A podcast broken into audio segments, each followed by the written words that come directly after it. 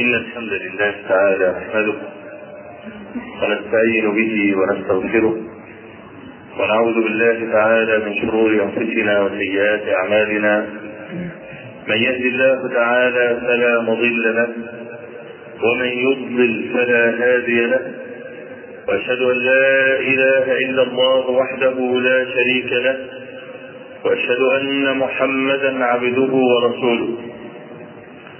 يا أيها الذين آمنوا اتقوا الله حق تقاته ولا تموتن إلا وأنتم مسلمون. يا أيها الناس اتقوا ربكم الذي خلقكم من نفس واحدة وخلق منها زوجها وبث منهما رجالا كثيرا ونساء، واتقوا الله الذي تساءلون به والأرحام إن الله كان عليكم رقيبا.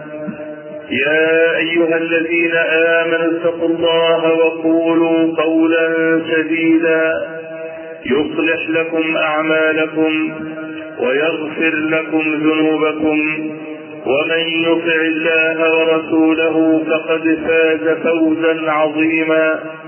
أما بعد، فإن أصدق الحديث كتاب الله تعالى، وأحسن الهدي هدي محمد صلى الله عليه وآله وسلم، وشر الأمور محدثاتها، وكل محدثة بدعة، وكل بدعة ضلالة، وكل ضلالة في النار.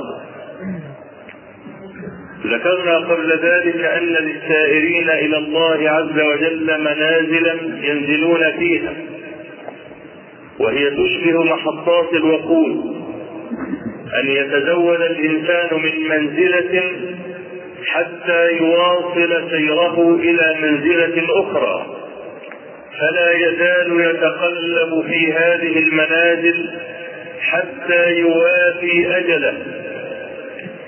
وعلى قدر تحققه بمعنى هذه المنازل يكون سيره إلى الله عز وجل، وتكون درجته عنده في الآخرة. وكنا تكلمنا عن منزلة المحاسبة، ألا وهي محاسبة النفس، وذكرنا أن للمحاسبة أركانا ثلاثة. الركن الأول أن تقايس بين نعمته تبارك وتعالى عليك وجنايته وجنايتك. الركن الثاني أن تنظر ما له عز وجل من الحق عليك من وجوب العبودية ومن وجوب توحيده تبارك وتعالى والتزام طاعته واجتناب نواهيه، وبين ما لك وما عليك من الحق. الركن الثالث أن كل نعمة رضيتها منك فهي عليك، وكل معصية عيرت بها أخاك فهي إليك. فهذه هي أركان المحاسبة الثلاث التي من تحقق بها فقد حقق هذه المنزلة العظيمة. وهذه المحاسبة أيها الإخوة إنما تكون لصاحب الضمير الحي، أما الميت فإنه لا يتقلب في هذه المنازل بداهة، فكلامنا لمن له قلب أو ألقى السمع وهو شهيد. أما الذي مات قلبه أو مات ضميره أو ليس في وجهه قطرة ماء فهذا لا ينتفع بهذا الكلام. والناس صنفان، الناس اللي هم المسلمون، يعني المسلمون صنفان: صنف له ضمير يحركه، وصنف منافق لا ضمير له وليس في وجهه قطرة ماء ولا يعرف معنى الحياة. وهم كثيرون في بلاد المسلمين. إذا لم يحرك القرآن والسنة أحدا فلا بد أن يحركه سيف السلطان. ورضي الله عن عثمان إذ يقول: إن الله لا يدع بالسلطان ما لا يدع بالقرآن. لو قرأت آيات الله عز وجل جميعا على بعض المخلوقات ما تحركوا وما ازدادوا إلا ضلالا وعمى، برغم أنه يلقى عليهم أسمى آيات الهدى إلا أنه لا يزداد بها إلا عمى. وننزل من القرآن ما هو شفاء ورحمة للمؤمنين ولا يزيد الظالمين إلا خسارة. هذا الصنف الذي لا يحركه القرآن ولا يهيجه إلى مكارم الأخلاق لا يصلح معه إلا سيف الولاء، فهو يخاف ولا يستشف كما يقال. هذا الصنف الذي مللنا من وجوده في ديارنا لأنهم يضيقون الديار ويغلون الأسعار وخاتمتهم البوار والدمار. هذا الصنف الذي ملأ ديار المسلمين الآن ينبغي أن يتحقق بمنزلة المحاسبة في الدنيا، طالما أن القرآن لا يحركه. الجماعة الذين يزعمون أنهم قرآنيون والقرآن منهم براء وهم فعلا براء من القرآن، هؤلاء الذين ينكرون السنة إنكارا كاملا ويقولون لم يصح عن النبي صلى الله عليه وسلم شيء، كأنما كان النبي صلى الله عليه وسلم ساكتا لا يتكلم طيلة حياته، أو أنه لم يبلغ ما أمره الله به. يا أيها الرسول بلغ ما أنزل إليك من ربك وإن لم تفعل فما بلغت رسالته وأنزلنا إليك الذكر لتبين للناس أين بيانه. فهؤلاء يزعمون أنه صلى الله عليه وسلم ما بلغ. ما هو المقصود من هذه الدعوة المشؤومة؟ المقصود منها تضييع القرآن وليس السنة، لكنهم لو صرحوا بما يريدون لرجمهم الناس بالحجارة، فهم يتوسلون إلى ما يريدون على دفعات وعلى مراحل. الصنف الثاني الذي يكره الكل، لا قرآن ولا سنة، وهؤلاء أيضا تمتلئ بهم ديار المسلمين الذين يسألون أنفسهم لما هذا الصنف المضروب علينا عليهم أن يعرفوا الجواب الصحيح. الجواب الصحيح وجود هؤلاء هو الذي فعل بنا هذه الأفاعيل. والله عز وجل ذكر لنا سنة كونية لا يحابي أحدا فيها: إن الله لا يغير ما بقوم حتى يغيروا ما بأنفسهم. هذا الماء ما, ما بأنفسهم الذي علق بها من الانحراف عن الشريعة، الانحراف عن العقيدة، الانحراف عن السلوك السوي الذي كان عليه القرون الثلاثة الأولى.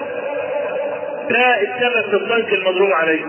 مسألة قلة موارد، والمسألة ليست فقرا أبدا، لما المسألة تعطيل كامل للشريعة إلا في الأحوال الشخصية اللي هي قائمة على مذهب أبي حنيفة وفيها ما فيه. كمان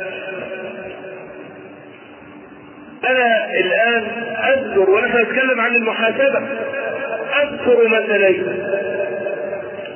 المثل الاولاني جماعه للجماعه القرانيين: لماذا تنكرون السنه؟ لماذا تردونها؟ قال لك لان القران هو الذي يوحد ولا يفرق. ونحن إذا التفتنا حول القرآن صار الخلاف بيننا.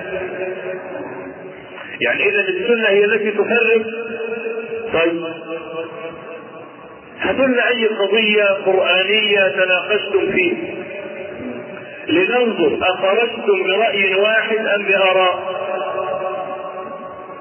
وأنا سأذكر لكم قضية مدهشة لن اتكلم في فروع جزئية فقهية، لا، انا ساتكلم في شيء يقول عنه العلماء انه معلوم من الدين بالضرورة. يعني ايه معلوم من الدين بالضرورة؟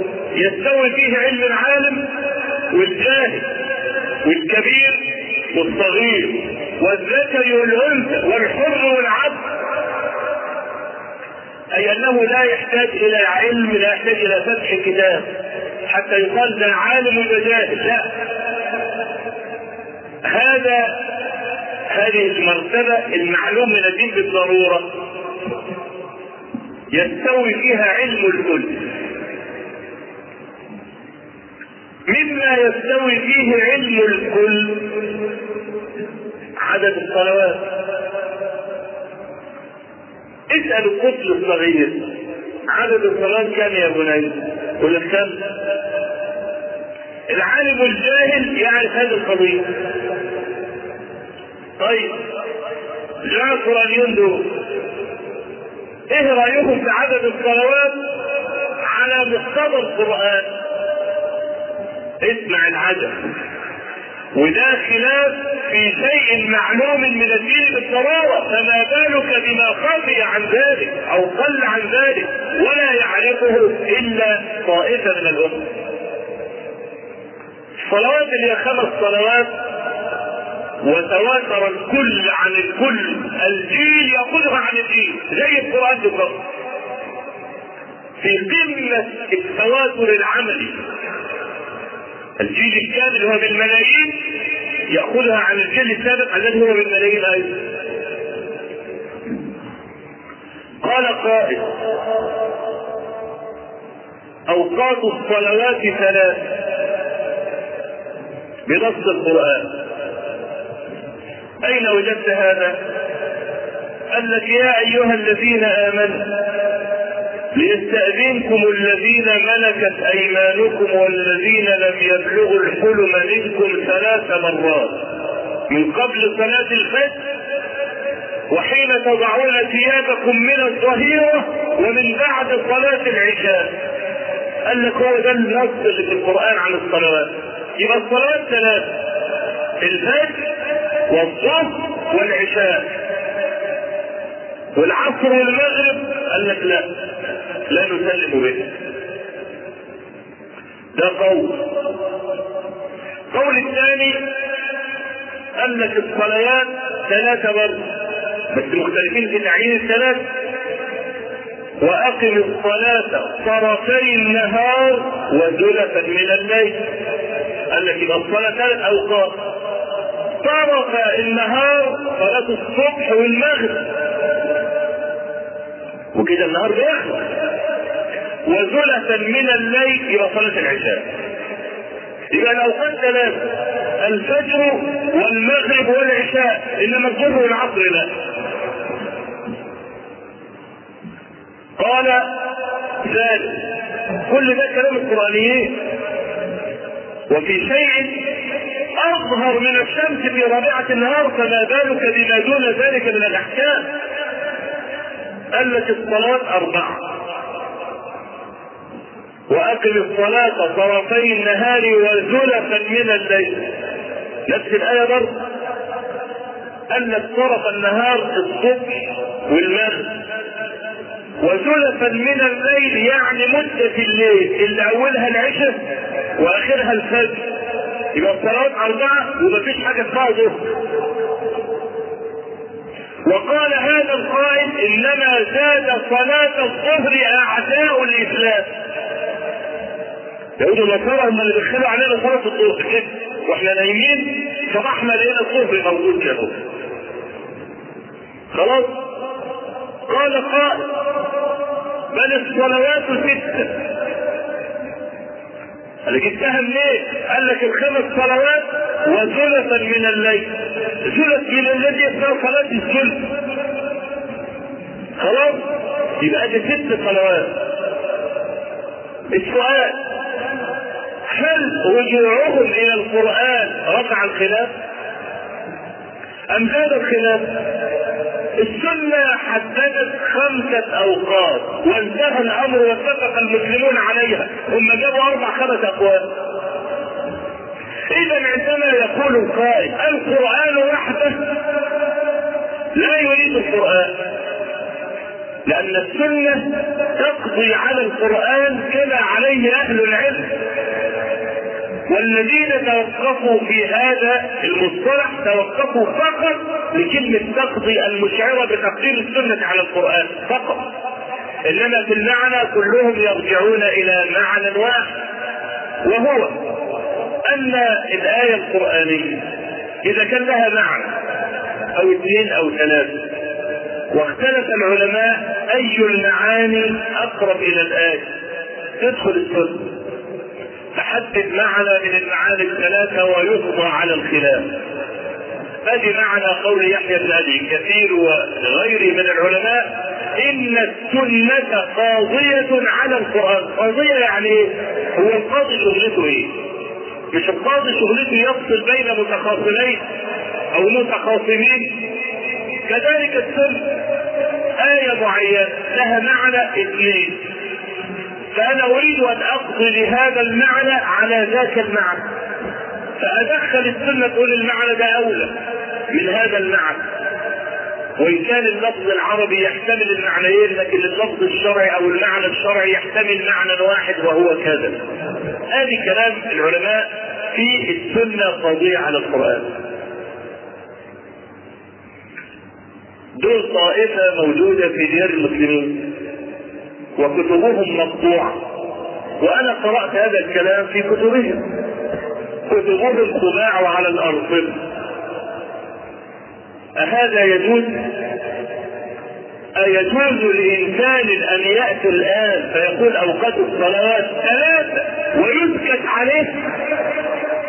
أهذا يستحق الحج أم المجنون الذي يتصرف في ماله على غير الوجه الشرعي؟ أيهما أولى أن يحجر عليه؟ هذا الذي يلعب بالمعلوم من الدين بالضرورة، ولا واحد مجنون بيتصرف في ماله بسفة يوم يحجره على صاحب المال ويتركه هذا الإنسان؟ أيهما أولى بالحجر؟ هذا الذي يلعب في الدين بل المعلوم من الدين بالضرورة، ولا واحد اخترع دواء ولم يعرضه على اللجان المختصة علشان تبت فيه وتدي الكلمة ان هي هيصلح لتداول الناس. من الذي ينبغي ان يحجر عليه؟ هذا ام ذاك؟ لان يلعبوا بالدين على راحته وينشروا الكفر البواح على الارصفة على راحته الارض، وده كله من حرية الكفر. من شاء فليؤمن ومن شاء فليكفر. واخدين الآية كده، المسلم إذا أراد أن يكفر هو حر، مع أن النبي صلى الله عليه وسلم قال من بدل دينه فاقتلوه، بل من بدل دينه فاقتلوه هو صيانة في الحقيقة لكل الملل. أي رجل كافر يريد أن يسلم نعلمه بهذا الحكم، فكر قبل أن تعتنق الإسلام، لأنك لو اعتنقت ورجعت هنقتلك. فيوم إذا كان جدا خلاص يدخل الإسلام وما يلعبش بالملل، يدخل الإسلام ويثبت عليه، أو لا يدخل من أصل، يبقى ده صيانة. وكان الضحاك بن مزاحم له جار نصراني كان يحب الخمر حبا شديدا، فكان يقول له يا ضحاك ما اجمل دينكم غير انه يحرم الخمر، لو انه يحل الخمر لا اسلم. قال له اسلم وان شئت فاشرب، فاسلم. فقال له ان ارتدت قتلناك وان شربت الخمر حددناك، فترك الخمر. يعني ان السجن خلاص انت مسلم الان ملتزم باحكام الاسلام، اجرينها حد شارب الخمر، وان رجعت مره اخرى قتلناك. فده حكم ثابت عندنا في الدين. فيهم يجيب الايه من شاء فليؤمن ومن شاء فليكفر، يعني اذا ربنا بخير الناس الكفر، وهو القائل ولا يرضى لعباده الكفر، اضربوا كلام ربنا ببعض، وهو ده اللي حصل فعلا. هذا هو الذي حدث. ادي نموذج. النموذج الثاني وهو لا زال حيا كلمني فيه غير واحد ولم استوثب حتى طلبت المصادر التي ينقلون عنه. يعرض الان مسلسل اسمه عمرو بن العاص. المسلسل ده طلع في النهايه عمرو بن العاص رجلا فاسقا قليل الدين. تمام. جاء الطابور اللي هو بيكره كل حاجه، لا قران ولا سنه ولا اي حاجه. صفحه طويله عريضه الجرنان. انا استغرب ان يمشي هذا حيا على الارض ولا ياخذه سيف الولاء. العنوان: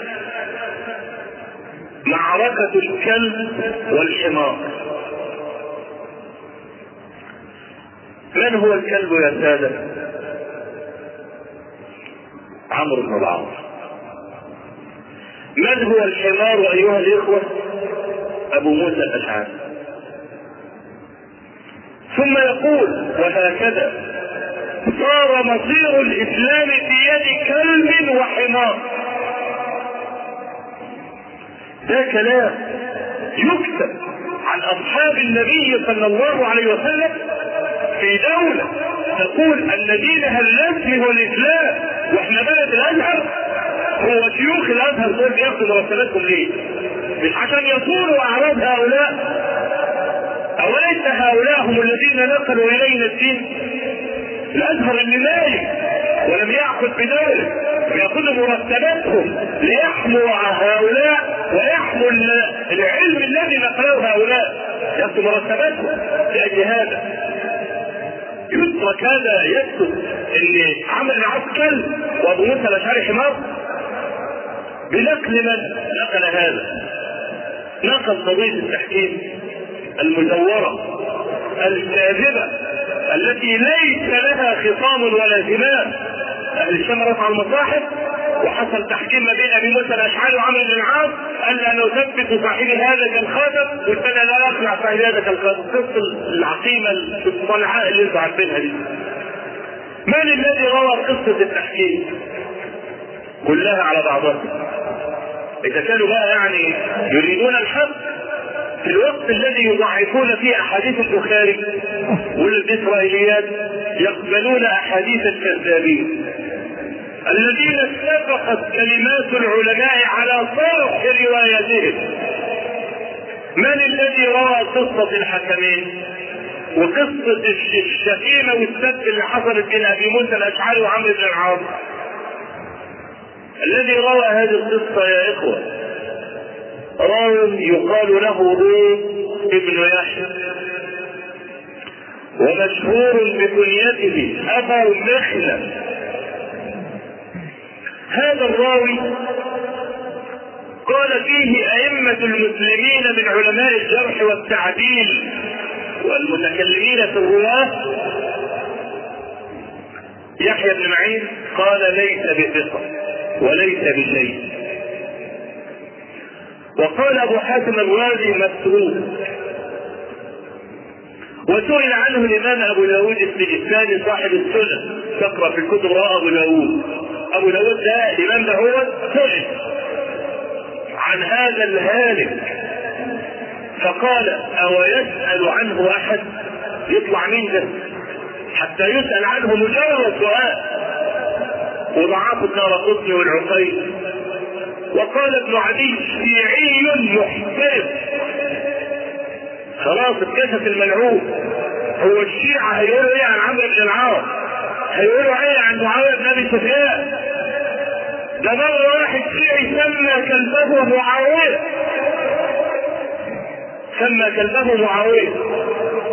واحد ضربوه وقالوا له: تسمي كلبك باسماء اهل النار؟ ادي الشيعه اللي شيخ الازهر يسال في ندوه الشباب في اسكندريه الاسبوع اللي فات يقول ان الخلاف بيننا وبين الشيعة خلاف سطحي ملوش علاقة بالاصول، وده كلام راجل لم يقرأ حرفا عن الشيعة ولا يعرف شيئا عن الشيعة، لكن دي فتوى سياسية. هو المطلوب كده، المطلوب فتوى سياسية مش فتوى شرعية. خلاف بينه وبين الشيعة خلاف في الجنيات، في المسح على الخفين، في الرجل ولا تمسحها، لا. الخلاف بيننا وبين الشيعة في الجذور، في الأصول. إنهم يكفرون سادتنا، يكفرون أبا بكر وعمر وعثمان، ويقولون إن الصحابة ماتوا على النفاق جميعا ما عدا ستة فقط. إذا هؤلاء الذين ماتوا على النفاق ما هو حكم العلم الذي نقلوه؟ واحد منافق فاسق فاجر نقل لك علما، تقبله أم ترده؟ أرده. إذا عندما يقول هؤلاء فجرة فسقة يسقط أيضا العلم الذي نقلوه. فيا ضيعة الإسلام وأهله إن تبنينا هذا القول. وهؤلاء الصحابة هم الذين رووا أحاديث النبي صلى الله عليه وسلم، لما تسقط كل هذه الأحاديث لأن رواتها فجرة وفسقة. القرآن الموجود ناقص، القرآن الموجود الشيعة يقولون ده تلت القرآن والتلتين عندنا أنتم لا تعرفون عنه شيئا. ده خلاف في الفروع ولا خلاف في الأصول.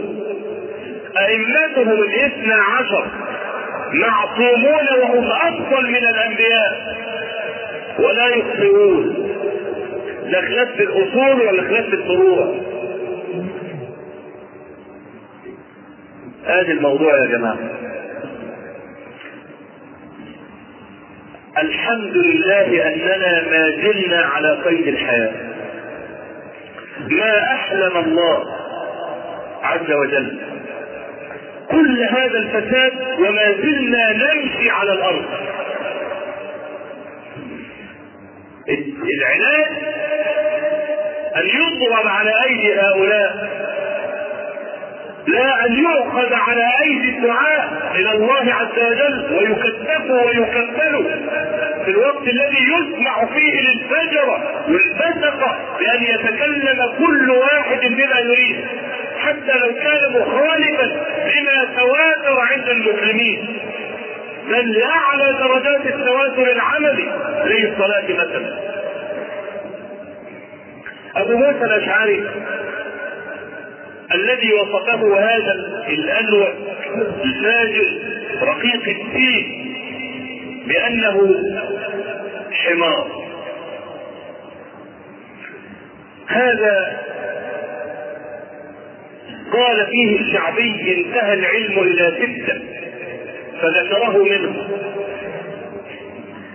وقد استعمله النبي صلى الله عليه وسلم في حياته على بعض اليمن، وأرسله عمر بن الخطاب يعلم أهل البصرة القرآن ويعلمهم السنن، وله كتاب مشهور في القضاء أرسله له عمر بن الخطاب.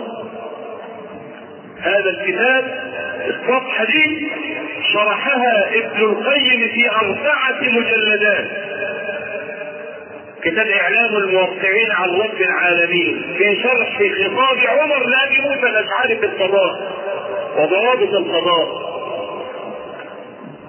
وفي زمان عثمان ولاه على الكوفة ليعلم الناس السنن والقرآن، وكان النبي صلى الله عليه وسلم يحبه ويدنيه، وكان صوته في غاية الجمال بالقرآن، حتى أن النبي صلى الله عليه وسلم كان يمشي في طرقات المدينة ليلا فتبعه يقرأ بالليل فجلس بجانب ذلك حتى انتهى من قراءته. فلما أصبح قال له يا أبا موسى لو رأيتني وأنا أسمع إلى قراءتك البارحة لقد أوتيت مسمارا من مزامير آل داود. قال يا رسول الله لو علمت مكانك لحذرت لك تحذيرا، أي لحسنت صوتي ولحزنته. عمرو بن العاص رضي الله عنه فاتح من على الاقل من عصبية الوطنية احموه دفعوا عنه لانه ادخل ادخل مصر في الاسلام في الوقت الذي يقولون فيه اجدادنا الفراعنة والفراعنة الذين لعنهم الله وخرب ديارهم وانزل عليهم فوق العذاب. في هذا الوقت ننتج الى هؤلاء ونقول على عمرو بن العاص. كان عمرو بن العاص الذي قال فيه النبي صلى الله عليه وسلم في الحديث الذي قواه شيخنا الألباني رحمه الله: أسلم الناس وآمن عمرو بن العاص. يطلع في الآخر كلب. وفي سنة في مسند الإمام أحمد بسند جيد أن النبي صلى الله عليه وسلم أرسل إلى عمرو بن العاص فقال: البس درعك وأتني بسلاحك. فجاءه فقال: إني أريد أن أرسلك إلى مكان كذا وكذا، غزوة يعني في سبيل الله، وأزعب لك من المال زعبة صالحة. خذ الشيء من الغزوة دي. قال: يا رسول الله، ما على المال تبعتك، إنما تبعتك على الإسلام. فقال: يا عمرو، نعم المال الصالح للرجل الصالح. يقول النبي صلى الله عليه وسلم عنه انه صالح، ثم يقول ماذا؟ انه كلب. وفي مسند الامام احمد وسنن النسائي بسند حسنه الحافظ ابن حجر في كتاب الاصابه عن عمرو بن العاص قال: فزع اهل المدينه فزعا، فالتفت فاذا سالم مولى ابي حذيفه قد انتشق انتشق سيفا. قال: ففعلت مثله. فقال النبي صلى الله عليه وسلم: يا اهل المدينه، الا ترغبون الى الله ورسوله، ولا يكون فزعكم الا الى الله ورسوله، الا تفعلان ما فعل هذان الرجلان المؤمنان؟ لمثال المولى ابي حذيفه وعمرو بن العاص. طب كان برصار بالنين من الروايه التي رواها الهالك الذي قال فيه الذهبي: هالك لا يوثق به، الشيعي المحترف لوط بن يحيى ده هو اللي روى الحدوثه دي والفها او نسبها الى اخرين. ان لما حصل الخديعه وان عمرو بن العاص خدع ابا موسى الاشعري، فقال ابو موسى لعمرو بن العاص: مثلك كمثل الكلب، ان تحمل عليه يلهث او تتركه يلهث. فقال له عمرو: ومثلك يا ابا موسى كمثل الحمار يحمل اسفار. قلنا الروايه ساقطه كلها، ما حصلش الكلام ده اصلا. طيب سلمنا انه حدث ورواه البخاري ومسلم. هذه فتنة، وكانت فتنة شعواء لم يستطع العقلاء ان يفعلوا مع العوام شيئا فيها. لا علي بن ابي طالب يعمل حاجه، ولا طلحه، ولا الزبير، ولا عائشه. عائشه رضي الله عنها التي اقنعها طلحه والزبير في يوم الجمل، وسميت موقعة الجمل نسبة الى جمل عائشه التي كانت تركبه وقتل هذا الجمل. وفي هذا اليوم قتل من المسلمين سبعون ألفا في يوم واحد. فلك أن تتصور حجم الفتنة الكبيرة، سبعين ألف يروحوا في يوم واحد في هذا الجو المتهم المتبهر المظلم. واحد قال له واحد: يا كلب يا حمار، وارد ولا مش وارد؟ وارد. فإذا قالها إنسان في ثورة غضب أينطق به هذا اللقب؟ واحد فتن واحد مرة عمره كله قال له يا حمار، يبقى يفضل اللقب ثلاثين طول العمر على يا حمار، روح يا حمار. من يقول هذا في العالمين الا رجل في قلبه شل على اصحاب النبي صلى الله عليه وسلم.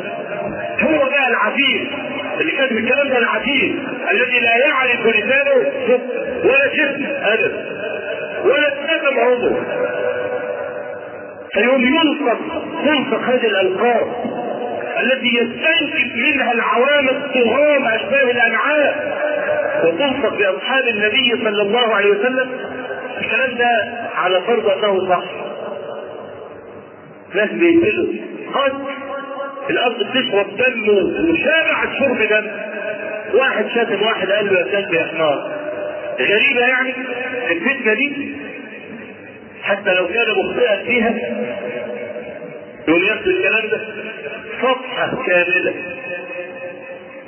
يقول لك الذي لا يعرفه الناس عن عمرو بن العاص، وطلعوا استاذ فاجر فاسد فاعل اكثر من شارون احسن منه. شوف شارون ده لما تقرا سيره شارون وتقرا ما كتبه هذا الانور عن عمرو بن العاص كل اخوان ده، هذا تقديرنا لاصحاب النبي صلى الله عليه وسلم الذين قال فيهم رسول الله صلى الله عليه وسلم كما رواه مسلم الحديث ابي موسى الاشعري، قال عليه الصلاه والسلام: انا امانه لاصحابي، فاذا مت اتى اصحابي ما يوعدون، واصحابي امانه لامتي، فاذا ذهب اصحابي اتى امتي ما توعد. هذا جهاز المناعي الذي يمنع الشر كله عن الامه، يعاملون هذه المعامله. حجاج بن يوسف الثقفي لما تعدى على انس بن مالك وعامله بطريقه لا تليق، قال انس: والله لو كنت من اتباع لوط لحملني اليهود على الرؤوس. لو كنت من اتباع لوط لحملني اليهود على الرؤوس. ان العقوق من شر الخصال، وهذا عقوق في الذروه، ان يعق هذا الدين الفريد الذي لا نمتلك جيلا محترما ينظر اليه غير هذا الدين، وكل الاجيال المحترمه التي جاءت بعد ذلك انما كانت تنظر الى هذا الدين لتهوى الاصل. فاذا جاز ان يهدم هذا الدين هدم الاسلام كله. ورحمه الله على الامام مالك عندما تكلم في امثال هؤلاء، فقال: هؤلاء انما يريدون سب الرسول صلى الله عليه وسلم فلم يقدروا على ذلك، فسبوا اصحابه وقالوا له صحابه سوء. لما يقول له صحابه سوء يبقى هو كويس، لكن لا يجرؤون على سب النبي صلى الله عليه وسلم صراحه. فاذا اراد رجل ان يسبك شتم صاحبك، واتهم صاحبك بكل الوان الفساد والتراضي عنه بل. فينبغي ان يحاسب هؤلاء، وينبغي ان يوقفوا على حد لوجه الله حتى لا تاتي الطامه الكبرى.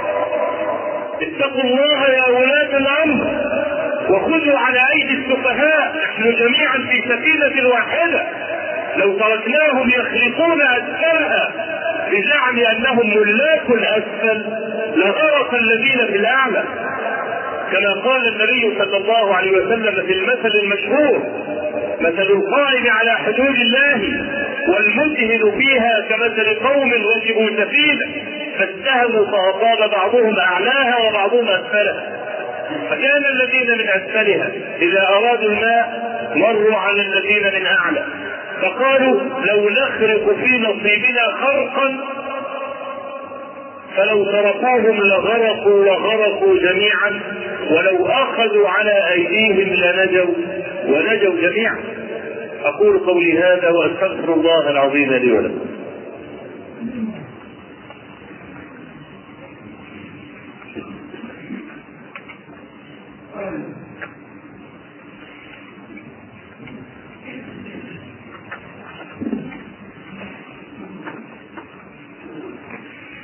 الحمد لله رب العالمين، له الحمد الحسن والثناء الجميل، واشهد ان لا اله الا الله وحده لا شريك له، يقول الحق وهو يهدي السبيل، واشهد ان محمدا عبده ورسوله صلى الله عليه وعلى اله وصحبه وسلم.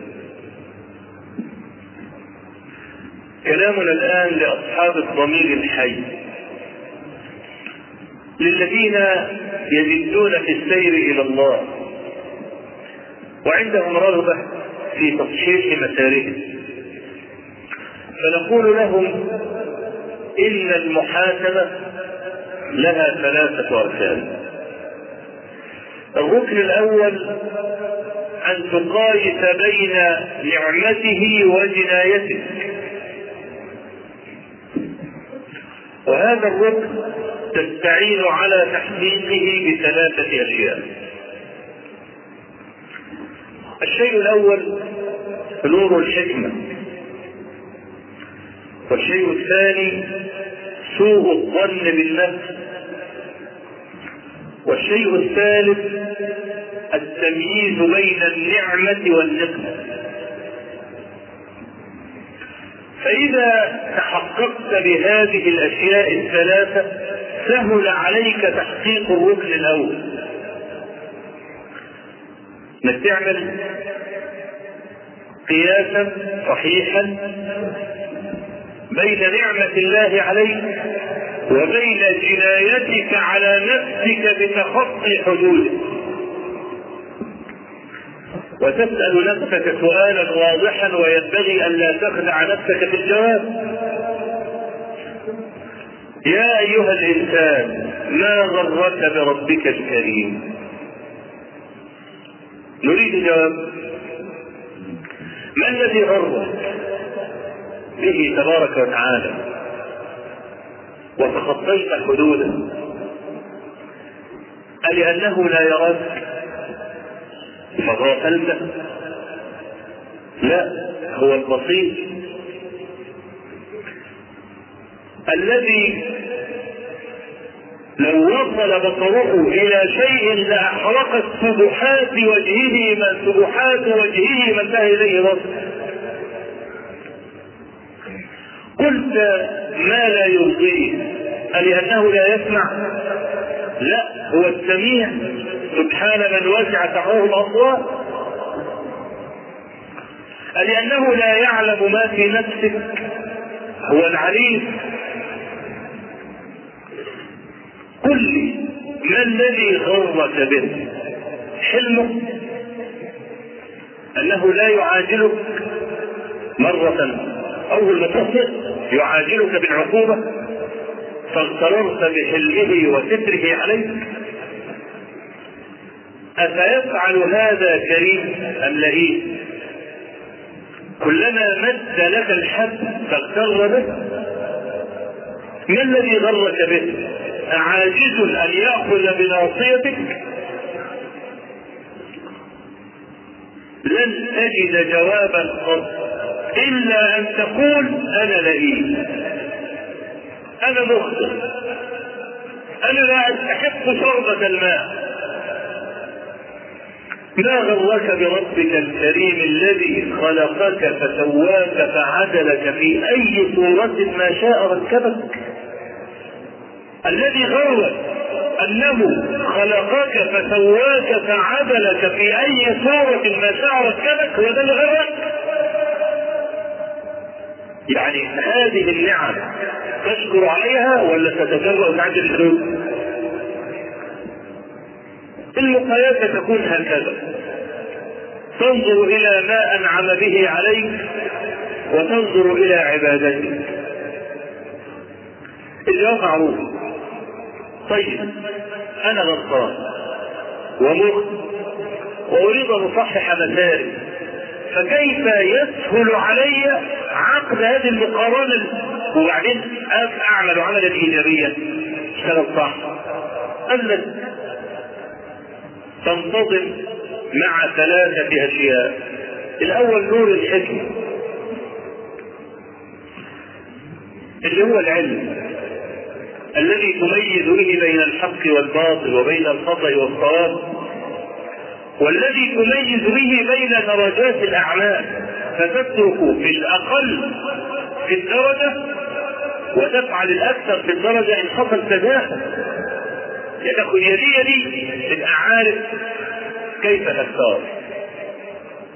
أي تاجر في الدنيا لو دخل السوق وجد نوعا من أنواع البضاعة، البضاعة دي الآن يكسب خمسين وبضاعة أخرى الأكل الآن يكسب عشرين، ليس هناك تاجر في الدنيا يعقل يقول لك هاخد أم عشرين وأسيب أم خمسين، مع أن أم عشرين نكسب فرق.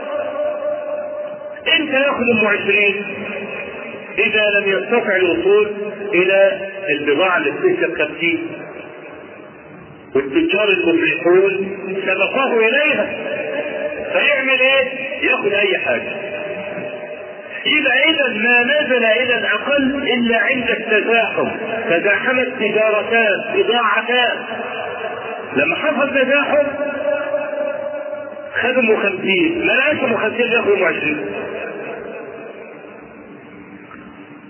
انت كرجل مفلح لازم تسير الى الله، عايز توفي، عندك صيام، قراءة قرآن، صلاة، وإذا قمت لم تستطع الوفاء لا بالقراءة ولا بالصلاة، حصل نوع من التزاحم، تزاحمت عبادتان، اللي تعملهم الاثنين تمام. عجز آخذ أفضل عبادة في الدين،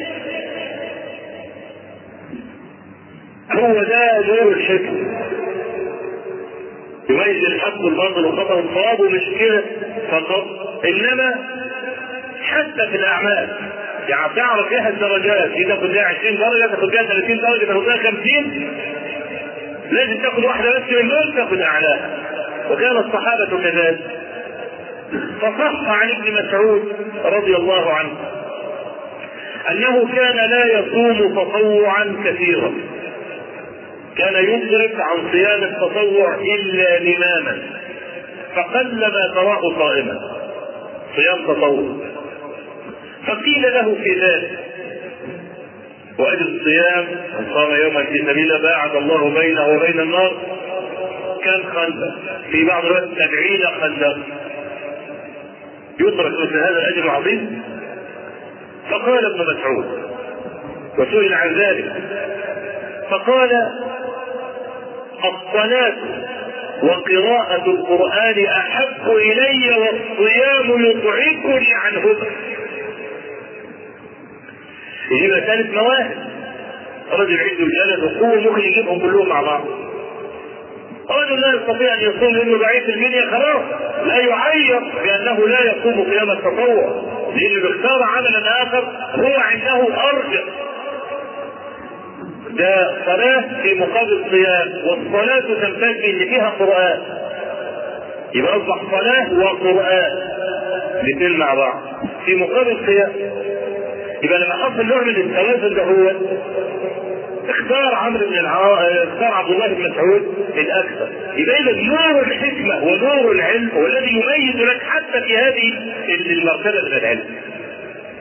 يبقى اذا لابد ان تتعلم، والحكمه اسم جامع لكل خير سواء كان قولا او فعلا، وقد قال الله عز وجل يؤتي الحكمه من يشاء ومن يؤت الحكمة فقد أوتي خيرا كثيرا. فكرر لفظ الحكمة مرتين، ولم يثمر في الموضع الثاني، ولم يقل ومن يؤتها يؤت خيرا كثيرا، للتنويه بها، للتنويه بها كما قال صلى الله عليه وسلم فمن كانت هجرته إلى الله ورسوله فهجرته إلى الله ورسوله، ولم يقل فهجرته إليهما. وللحديث بقية بعد الصلاة إن شاء الله. اللهم اغفر لنا ذنوبنا وإسرافنا في أمرنا وثبت أقدامنا وانصرنا على القوم الكافرين. اللهم اجعل الحياة زيادة لنا في كل خير، واجعل الموت راحة لنا من كل شر. اللهم قنا الفتن ما ظهر منها وما بطن.